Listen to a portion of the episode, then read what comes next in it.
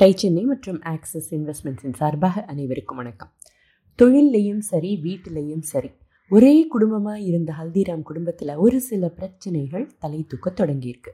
தொழிலில் ஈடுபட்டிருந்த ஒவ்வொருத்தரும் குடும்பத்தோட வருமானத்துக்கு தங்களோட பங்கை செஞ்சுக்கிட்டு தான் இருந்தாங்க. அதே மாதிரி தொழிலில் ஈடுபடாதவங்க வீட்டில் தங்களால் ஆனது தொடர்ந்து செஞ்சாங்க. தொழிலோ குடும்பமோ எல்லாரோட பங்களிப்பும் இருக்கணுங்கிறது தான் அடிப்படை கொள்கையாக இருந்தது அந்த குடும்பத்துக்கு. மெதுவாக சின்ன சின்ன பிரச்சனைகள் உருவாக தொடங்குச்சு. இவை ஹல்திராமுக்கும் அவர் மனைவி சம்பாதேவிக்கும் தொடர் பிரச்சனைகளாக மாற தொடங்குச்சுன்னு கூட சொல்லலாம். நம்ம பேசிக்கிட்டு இருக்கிற காலகட்டத்தில் ஆயிரத்தி தொள்ளாயிரத்தி நாற்பத்தி நாலுலன்னு வச்சுப்போமே ஹல்திராமுக்கு மூன்று மகன்கள் மூன்று மருமகள்கள் ஒரு பேரன் எல்லாரும் இருந்தாங்க. இவரோட ரெண்டு சகோதரர்களும் அவங்க மனைவி குழந்தைகள் அவங்க குடும்பம் அப்படின்னு எல்லாருமே ஒரே வீட்டில் தான் இருந்திருக்காங்க.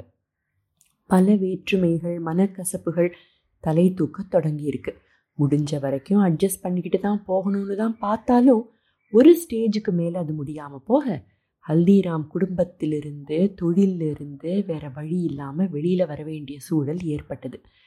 இது எவ்வளவு பெரிய எவ்வளவு கஷ்டமான முடிவாக அவருக்கு இருந்திருக்கணும்னு யோசிச்சு பாருங்க. குடும்பத்திலிருந்து வெளியில் வரணும்னா பிஸ்னஸ்லேருந்தும் வெளியில் வரணுங்கிற நிலை. இதுக்கு இவரோட பங்களிப்பு தொழிலுக்கு எவ்வளவு இருந்ததுன்னு நாம் ஏற்கனவே பார்த்துருக்கோம். சம்பாதிச்சதெல்லாம் குடும்பத்துக்காக அப்படின்னு இருந்ததே தவிர இவருக்குன்னு தனியாக எந்த சேமிப்பும் இருக்கலை. எத்தனை பேரை பாதுகாக்கிற பொறுப்பு இவர்கிட்ட இருந்திருக்கு. ஆனால் கையில் காசு இல்லை வீடு இல்லை. என்ன செஞ்சிருப்பாருன்னு யோசிக்க தோணுதா இல்லையா? இவருக்கு ஒரு அதீத நம்பிக்கை ஒன்று இருந்தது. என்ன நடந்தாலும் அது நல்லதுக்கே நடக்கும்னு தீவிரமாக நம்பியிருக்கார். பின்னால் தன் குழந்தைகள் கிட்டையும் பேரம் பேத்திகள் தன் கதையை சொல்லும்போது இந்த நம்பிக்கையை பற்றியும் சொல்லுவாராம்.